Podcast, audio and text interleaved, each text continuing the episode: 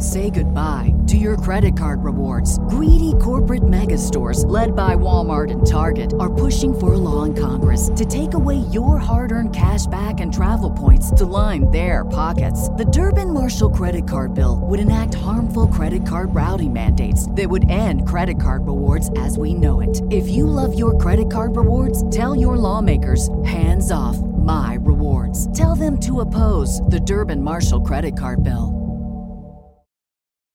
Was a horrific mass murder spree actually a cover to destroy the inventor of a life-changing technology?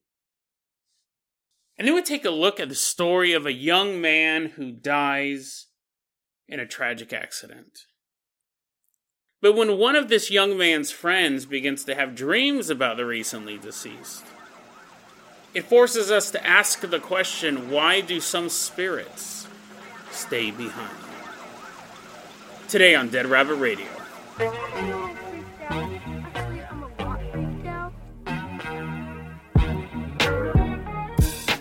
Hey everyone, welcome back to another episode of Dead Rabbit Radio. I'm your host, Jason Carpenter. I'm having a great day. I hope you guys are having a great day too. I hope you guys are having tons of fun doing whatever you're doing.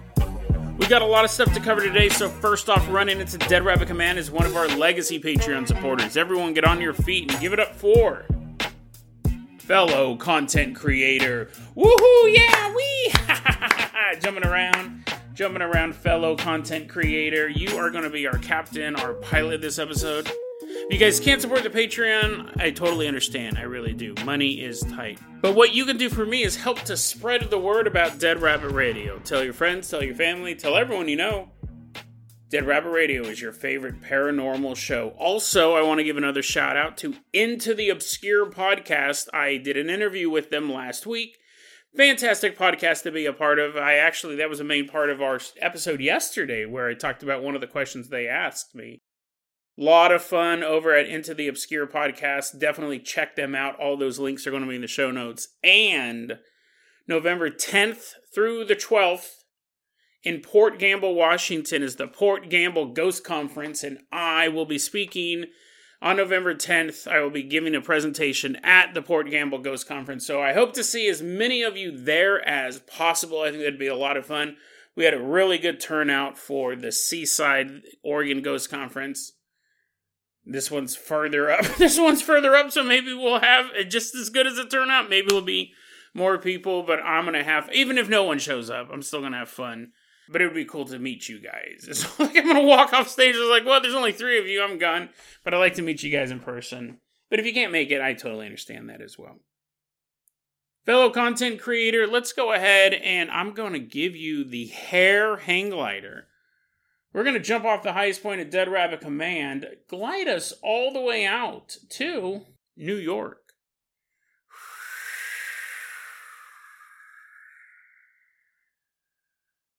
May fourteenth, twenty twenty-two, we're in Buffalo, New York. This is where we had a man named Peyton Gendron, eighteen years old. He lived in Conklin, New York. He drove all the way out to Buffalo, New York. Specifically because he wanted to shoot black people. He drove to a Tops grocery store and walked through the store, shooting thirteen people, eleven of which were black men and women. He killed ten of them out of the thirteen shots. He, he live streamed the whole thing as well.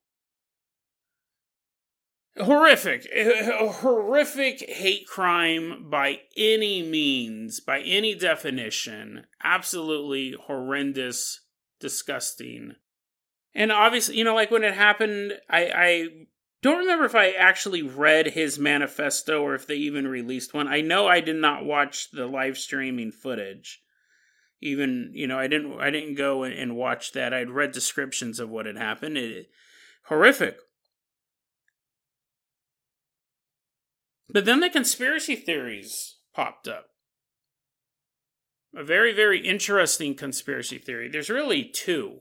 One, well, there actually, there's two, and there's legitimacy behind both of them in a way. And one of them, though, I think, is the cover for the other one. and I'll explain what I mean here in a second. This is a story I've actually sat on for a while. Um, it's it, it's it's going to be an interesting ride, um, simply because it, it's pretty inflammatory. But a lot of people are talking about it. A lot of people are discussing this, and I went in fully fully prepared to believe in the conspiracy theory. Very, very interesting. Because, listen, man, the world's full of evil people. People do crazy things all the time. But also, sometimes people use crazy things to hide legit activities. One of the men who was shot during the shooting was a guy named Aaron Salter Junior He was a retired police officer who was working security at this grocery store. And he opened fire. He returned fire on Peyton, but Aaron was killed. Unfortunately, right? If someone comes into your place and is trying to shoot a bunch of people, you wish that you get the first shot off, blow his brains out, you know, end the mass slaughter that's about to continue. But Aaron Salter Junior lived his life protecting people. He is killed during this firefight. Aaron Salter Junior Retired police officer, security officer, but also an inventor. He had reportedly invented a car engine that runs on water. And the conspiracy theory is that this was not a random crime. The conspiracy theory is not that Peyton wasn't a lunatic racist dude. The conspiracy theory is not that no one else was shot there. It was all staged. No, the conspiracy theory is that the shooting was real, that Peyton was nuts, but the true target, the reason why he was sent to that specific store, he drove from Conklin, New York, two hundred mile trip to Buffalo, New York.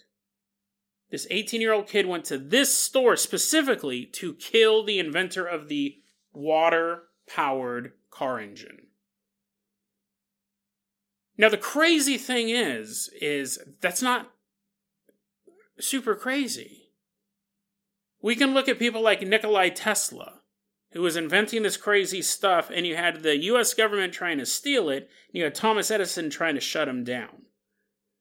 You can look at inventors, and this is, is a very famous conspiracy theory. It's been around since I was a kid. It's really predated that. About you have someone who invents a gas-powered engine, or someone invents a car that runs on five gallons of gasoline and will run all week long, and they mysteriously die, or they disappear, or they just stop inventing.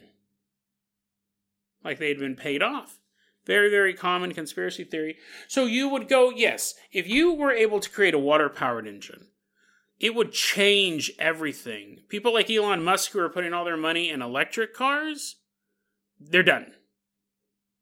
All of the oil pumping countries, the petrodollar disappears. All of the power of crude oil producing countries, they're over with. It would upend the national or the international order if this vehicle actually worked.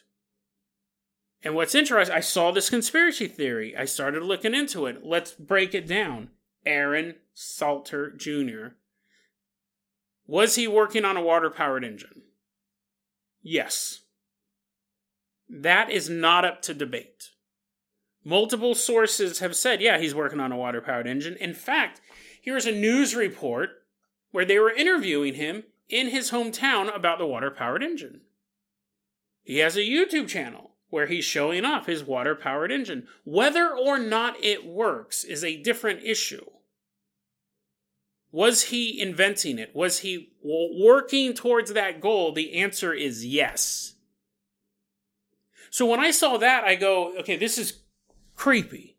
Because two things can be true at once. You can be a lunatic psychopath who believes that black people are inferior. Or really, Peyton's idea was that they were replacing white people in the United States, part of the Great Replacement Theory. That could be true, and he could want to kill as many black people as possible. And he went to this particular store because there was one target who was, that he was ordered to kill. And that would be Aaron Salter Junior And you go, Jay, well, okay, so now you're saying that he was ordered? Well, this is where the conspiracy theory, th- th- this is really what we have to look at. The conspiracy theory is that Peyton was either mind controlled or ordered by a government agent or by someone in industry. But the conspiracy theory works better with a government agent, right? Because they have access to all this mind control techniques. It's not like you go to it's not like you go to the gas station at Chevron and they're mind controlling you to go blow up the Exxon five blocks away. Peyton's controlled by the government because they don't want to see a water-powered engine either. To go to this particular gas station, kill as many black people as possible, but make sure you kill this guy. This is your mind control thing. Because if he walked in and just shot the security guard, there'd be way bigger questions. Why did this guy travel two hundred miles just to shoot one guy? But here's the thing. That's a conspiracy theory. But Aaron was working on the water-powered engine. What I found, I don't want to say interesting, because again, the topic's so so awful, but I looked into it. He was actually, when I saw that he actually was creating the water-powered engines, obviously my my conspiracy ears popped up. Or I could probably say my eyebrow was raised. That's probably more believable. But as I looked into it more, he was.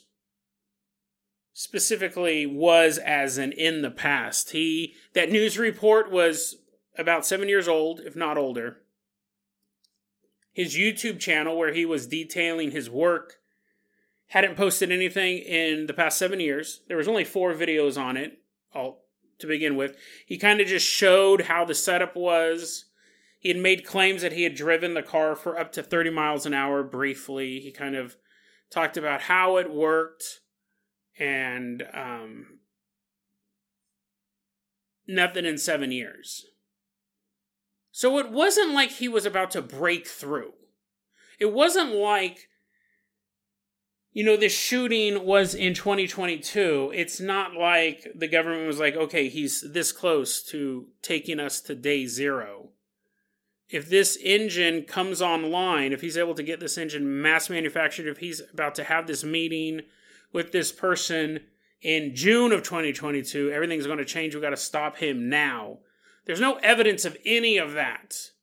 If anything, it looks like he stopped working on the project quite a few years ago. But he did attempt it. So the conspiracy theory that he was targeted is still there. What I do believe, though, is that that conspiracy theory was created to keep another, and I don't even want to use the term conspiracy theory because we have proof that a lot of this stuff happened. We're just trying to figure out who said what. But it is a far grosser conspiracy theory and far more dangerous for the law-abiding citizens of America to have to face. So, and he, I, I thought that he had. I just hadn't read it. Peyton wrote a manifesto for sure. It was one hundred eighty pages long. He talked about the Great Replacement Theory. Talks about the Great Replacement Theory. He talks about, or he refers to black people as the replacers. And he goes and he goes to this grocery store to shoot it up. Why that grocery store? Was it just Aaron Salter just happened to work there? Was all of that a complete coincidence? Well, as the conspiracy theory community tries to figure that out, I came across this article that's just terrifying. thirty minutes before the shooting, Peyton, I believe this was on this Discord server, but it could have been in another uh, place online, Telegram or whatever. Peyton invited six people to be part of a private chat. And he told them what he was going to do. thirty minutes out from the shooting, he's already there. Right? It's a two hundred mile journey. He's not like having this and then loading up and driving out to this grocery store. At this point, he's either the last leg of his journey or he's already there waiting. He has a conversation, a private chat room with six people. One of them, we don't know the identity of. I don't I don't know how we know this much of it, but the feds are looking for these six people he talked to. They want to know who they are. Because you you would. You want to know if this is some sort of terror cell, right? You want to know if these six people are talking to others who are going to do something similar, or if these six people are going to do something similar. But from what we gather, we haven't been given all the information. One of the men in this group of six was a retired federal agent.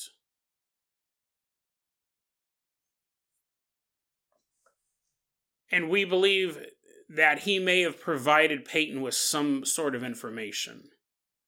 But we don't know. We're trying to find out who these people were. It's possible one of them was a one of them was a Fed currently working and was doing undercover things. See, this is the thing that's super suspicious about all of this. It is not outside the realm of possibility for federal agents to rile up people who are already walking on the edge. They do it on street protests. They do it online. You look for people who are already having some sort of mental health problem or completely directionless in life, and you find them. We do, we do it all the time. They've done it with white supremacists. They've done it with Islamic terrorists. They'll do it with street protesters. You get these people and you rile them up and then you arrest them. And the family's like, dude, that kid's an idiot. Like, he didn't graduate. He has an I Q of like eighty-nine. And the feds riled him up.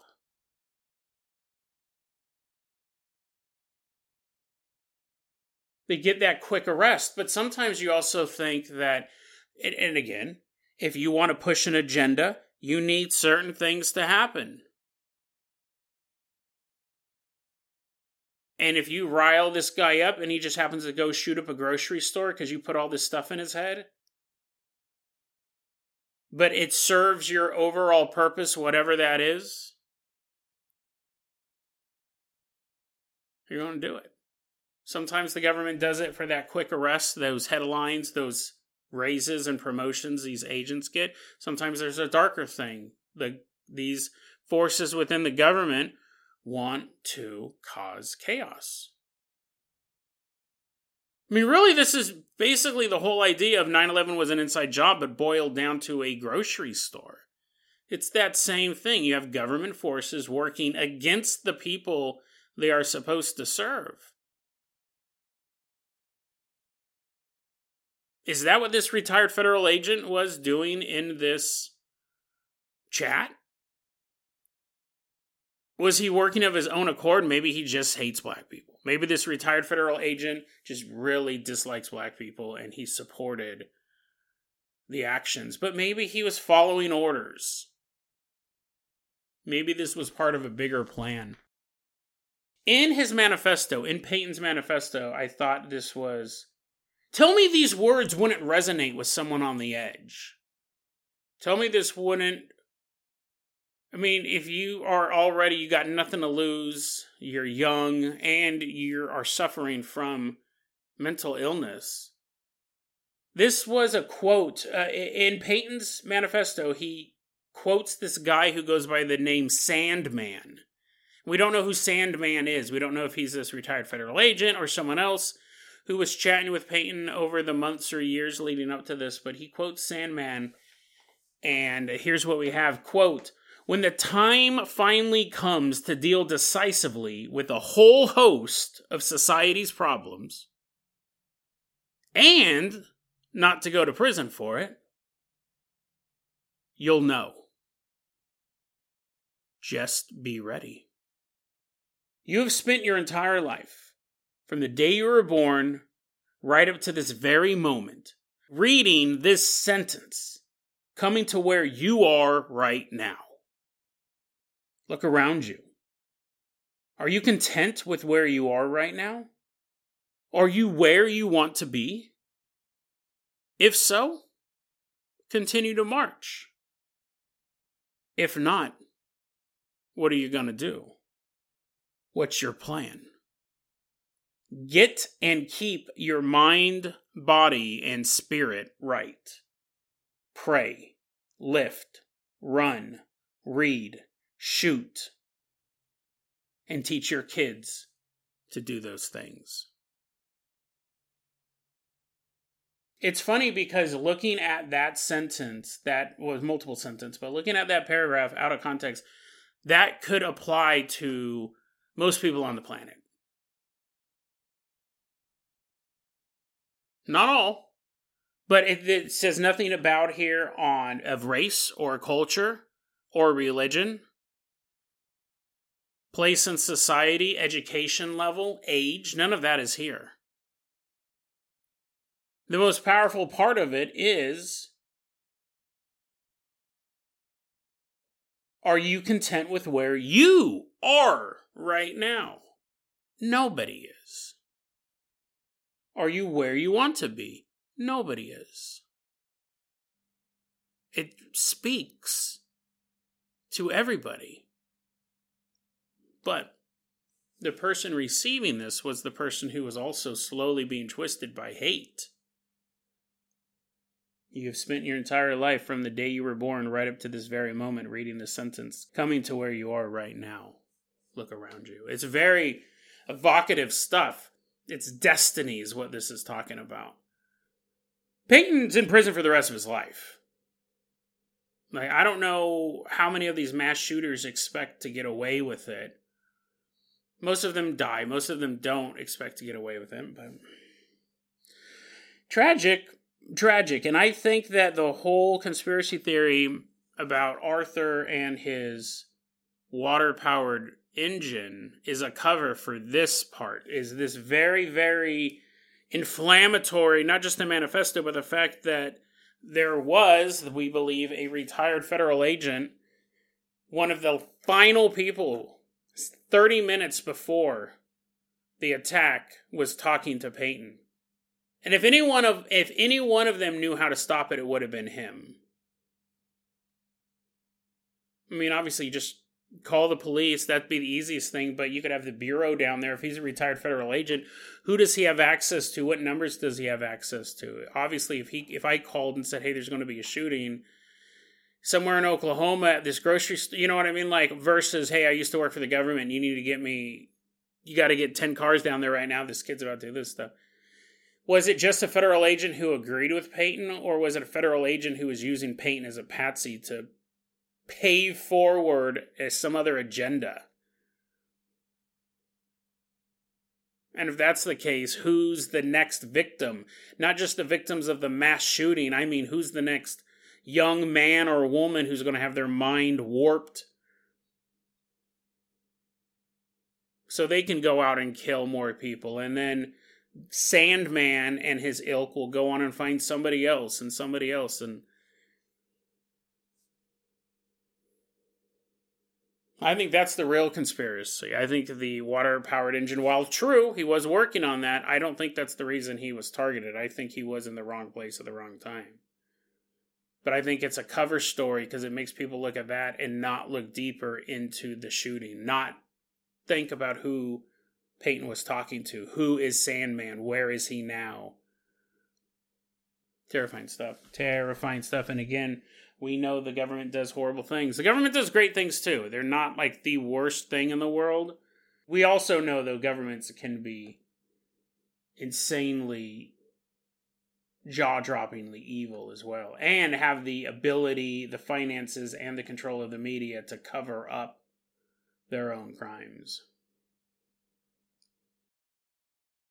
Fellow content creator, I'm going to go ahead and toss you the keys to the Carpenter Copter. We are leaving behind Buffalo, New York. Fly us all the way out to a dark road.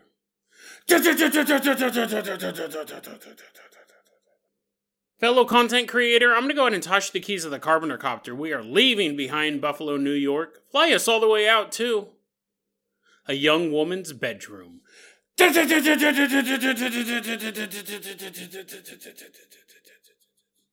We're at the house of this young woman. Let's go ahead and call her Samantha. Samantha is close friends with a young man. We're going to call him Tony. So you have Samantha and Tony. And Samantha said, Tony was a very close friend. I deeply, deeply loved him. He meant a lot to me. One night he died in a terrible accident. And she said, the night that he died, I had a dream. There was darkness everywhere. But in the darkness stood Tony. And this, what Samantha referred to as a refreshing light, surrounded Tony. She compared it to moonlight coming through a window. He's standing there wearing cargo shorts and a t-shirt. Pretty casual attire for a ghost. And he's just kind of standing there, and he looks at Samantha and says, this is an actual quote, quote, "Hey, so I'm a ghost now." In a very flippant way to talk about being dead, right? The, to ending the human experience, especially one where it's an accident. It's not an old man, not a natural death. We don't actually know what type of accident it is. Most, like when someone says they died in an accident, I think we default to an auto accident, but it could be accidental overdose, could have been a farmhand accident falling into a wheat thresher. We don't know. But whatever the case, uh, Tony seems kind of fine with it. Hey, so I'm a ghost now.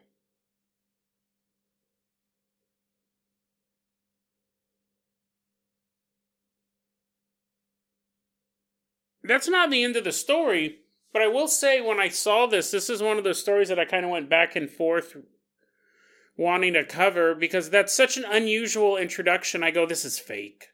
This is one of those stories like, this is totally fake. Like, that's dumb. It's, this shows my own biases, right? The way that I cover stuff, the way I talk about stuff, the way I do. So I really went into her account. She posted this, Samantha posted this online underneath the name Nemo Hobbits.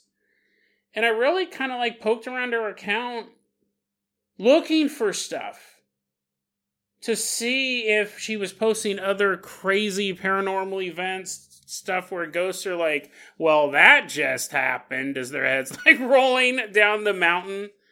And they're like, well, I hate Mondays. You know what I mean? Like, I'm like, this is dumb. This sounds like something that some hack writer would create. I went through her posting history. There was a little bit of other paranormal stuff, but minor things. Nothing like this. But the reason I wanted to cover it wasn't just because just because I wanted to talk about how lame that is. Because here's the thing, it it shows my own biases. I don't know why I think all ghosts have to be spooky ooky, or because I don't. I know ghosts can be clever or funny, and that might be how Tony would. The the the khaki shorts and the shirt is not a big issue for me, but maybe this is the type of guy who Tony was and continues to be in death. But it did, I did go, oh, that's dumb. That's super dumb. But anyways, the main reason I wanted to cover it, and the main reason why I took the time to really go through Nemo Hobbit's account, because this next part that happens is something I've never heard of before in the world of the paranormal, at least that I can recall.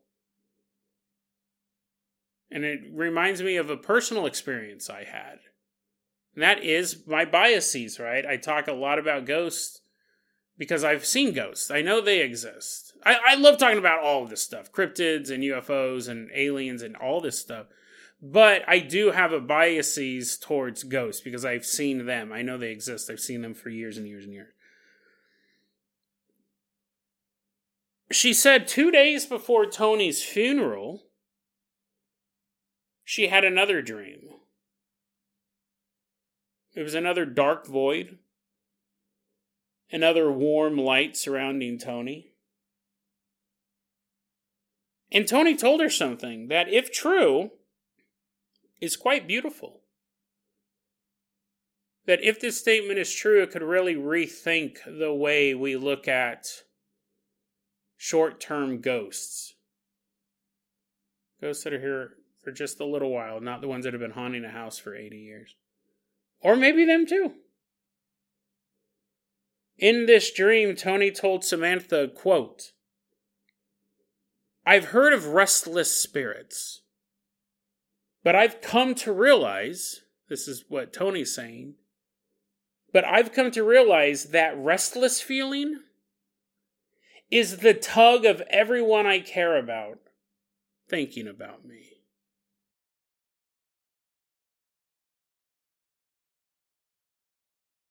Pretty beautiful, isn't it? Because we hear the term restless spirits a lot, and it's usually used in a negative connotation. A particular house is haunted by a restless spirit, and that's when you're getting low-level phenomenon over a sustained short period of time. This is usually also where you see these stories of people saying, my grandpa always loved nickels. And one day I came home, like a couple months after my grandpa died, or my uncle, whatever, who I used as an example, and I found a nickel in the middle of the floor where no one else had put a nickel. Now, it's it's enough that a skeptic could go, well, you know, maybe you had a hole in your pocket, nickel fell out. But for the person experiencing that, that's a very joyous moment, because it's proof that the soul doesn't obliterate on death. The human body is so frail. The soul is not. That's kind of the, the belief system of those who believe in the afterlife.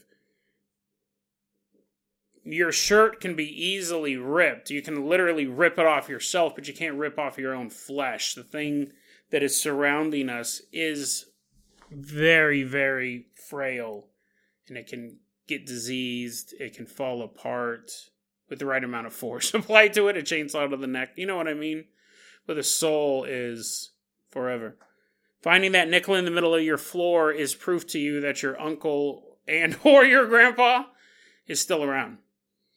This idea about the restless spirit being, I mean, isn't that's just such a beautiful idea. You would want to believe not just that life continues after physical death, but that they can still be aware of you. And I like this idea that you have this restless spirit, so let's extrapolate this out. Tony dies, and there is a natural process to dying. And I'm talking about after death. We don't know one hundred percent what it is. Nobody does, because we haven't gone through it. But what we can guess is that you die, and your soul is then going to go into the afterlife. Whatever that is, right? If it's heaven, if it's paradise, if it's reincarnation. But before that happens, there does seem to be a period of time on Earth, whether it's minutes, days, weeks. When it gets to months and years, now it's haunting. Now it's a haunting. Something went wrong in the death process. The soul did not go to the next step. But in those first days, weeks, that could be because people are still mourning you so deeply that it's not that you don't want to go to the next step. It's not that you don't want to go to paradise. It's that you're not ready to leave yet. You're restless. And you're not ready to leave yet because the people around you aren't ready to let you go yet. And, you know, to be fair, I, I don't think... when somebody dies, we very rarely, quote-unquote, let them go.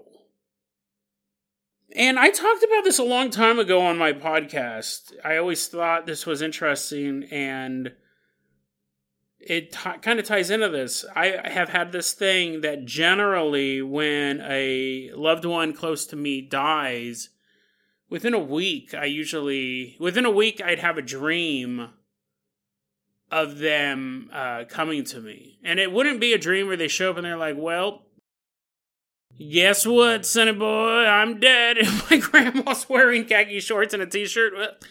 Well, what do you know? Death comes for us all. It wasn't that, right? It was just the dream that they were in. But that was the signal that they had passed on. It was a very brief window of time. I would have a dream after they passed away where they would be in the dream, and I'd feel the love and the laughter and the memories, but the dream wouldn't be them giving me any sort of message. It would just be a dream about them. But when my grandma Miller died, she was the matriarch of the family. She was the one that kept everyone together. Well, it's not just me and my family, right? I got cousins and nieces and nephews and brothers and sisters, and the family just goes on and on. And Grandma Miller was the pin that held everything together. This is where people came up from the other side of the state to have Thanksgiving. No matter how far the family got spread out, it was always at Grandma's house. We'd have these big celebrations. She died fairly suddenly, like she was sick, but she shouldn't have died that night. She shouldn't have died that year. She could have pulled through, but she, she died. And I remember it was a long time before I dreamt about her. Uncomfortably long. I remember thinking,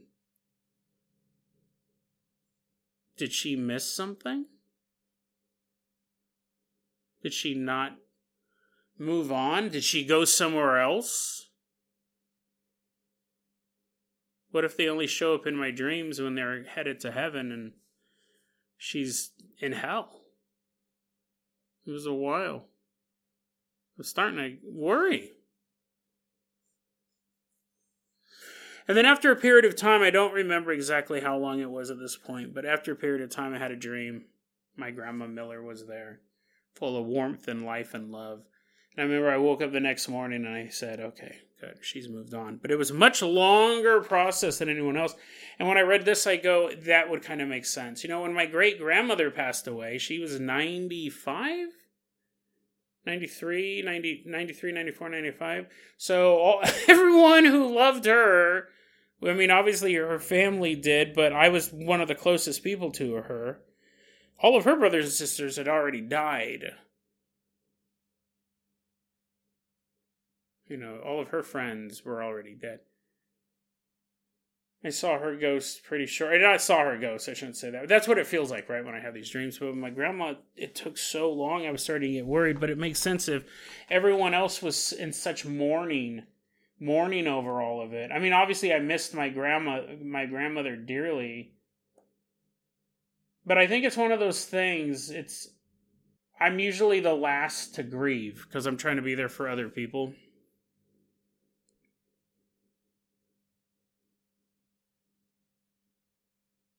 But it's a beautiful thought, right? That when you're dead, you're just pulled in these different directions because the people love you so much. The people who thought about you, people who make those, oh, I wish I should have called. I don't, I can't believe I didn't send him that Facebook message that day. Oh, I remember that time he asked to, if I wanted to go see that movie, and I said no. And, and I didn't talk to him for three years, not because I didn't like him, but just because of life.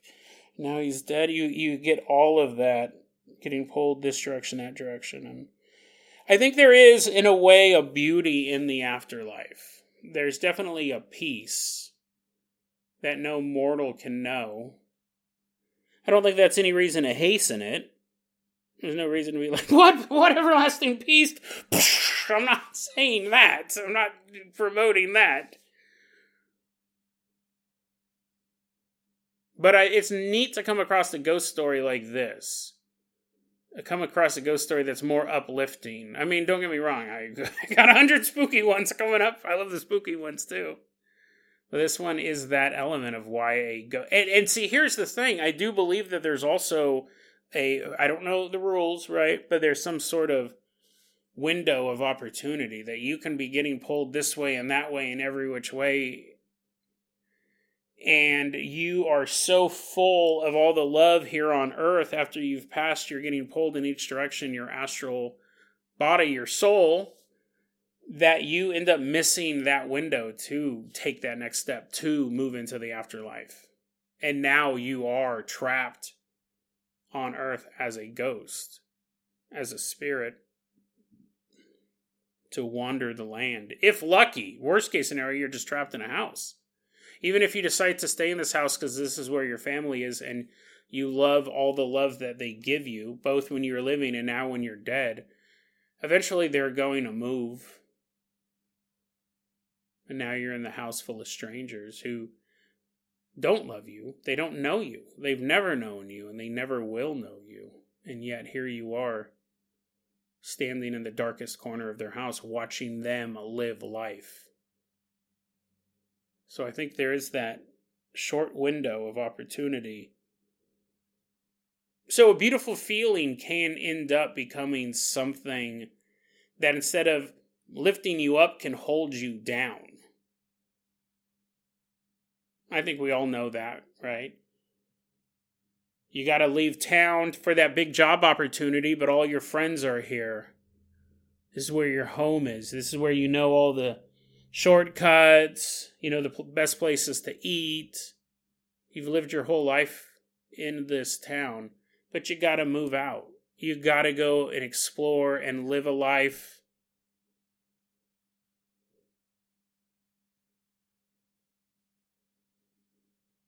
And it's real hard to leave, isn't it? It's real hard to leave. And on Earth, we always have the option of coming back and visiting our old hometown, catching up with our buddies, walking down those same streets you grew up on. You can move to the other side of the globe, but when you take a vacation, you can always head back home. Even though you might not return as much as you say you will, there's always that opportunity. Once you step beyond the realm of the living, once your ghost says, you know what, I've had enough of Earth, it's been a great ride, but it's time for me to see what's on the other side, there is no coming back.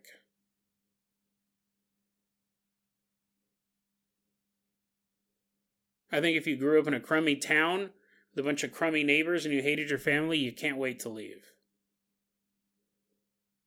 But if you loved your town and you love life and you have these great friends while you're here, and when you're dead they still mourn you and you can feel the love coming from every possible direction, I bet it is really hard to leave.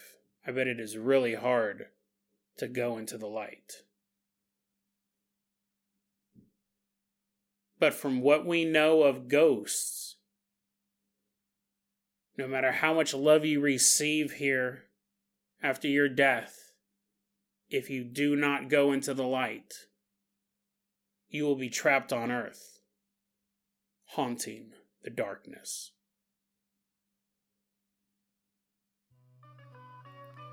dead rabbit radio at gmail dot com is going to be our email address. You can also hit us up at facebook dot com slash dead rabbit radio. TikTok is at Dead Rabbit Radio.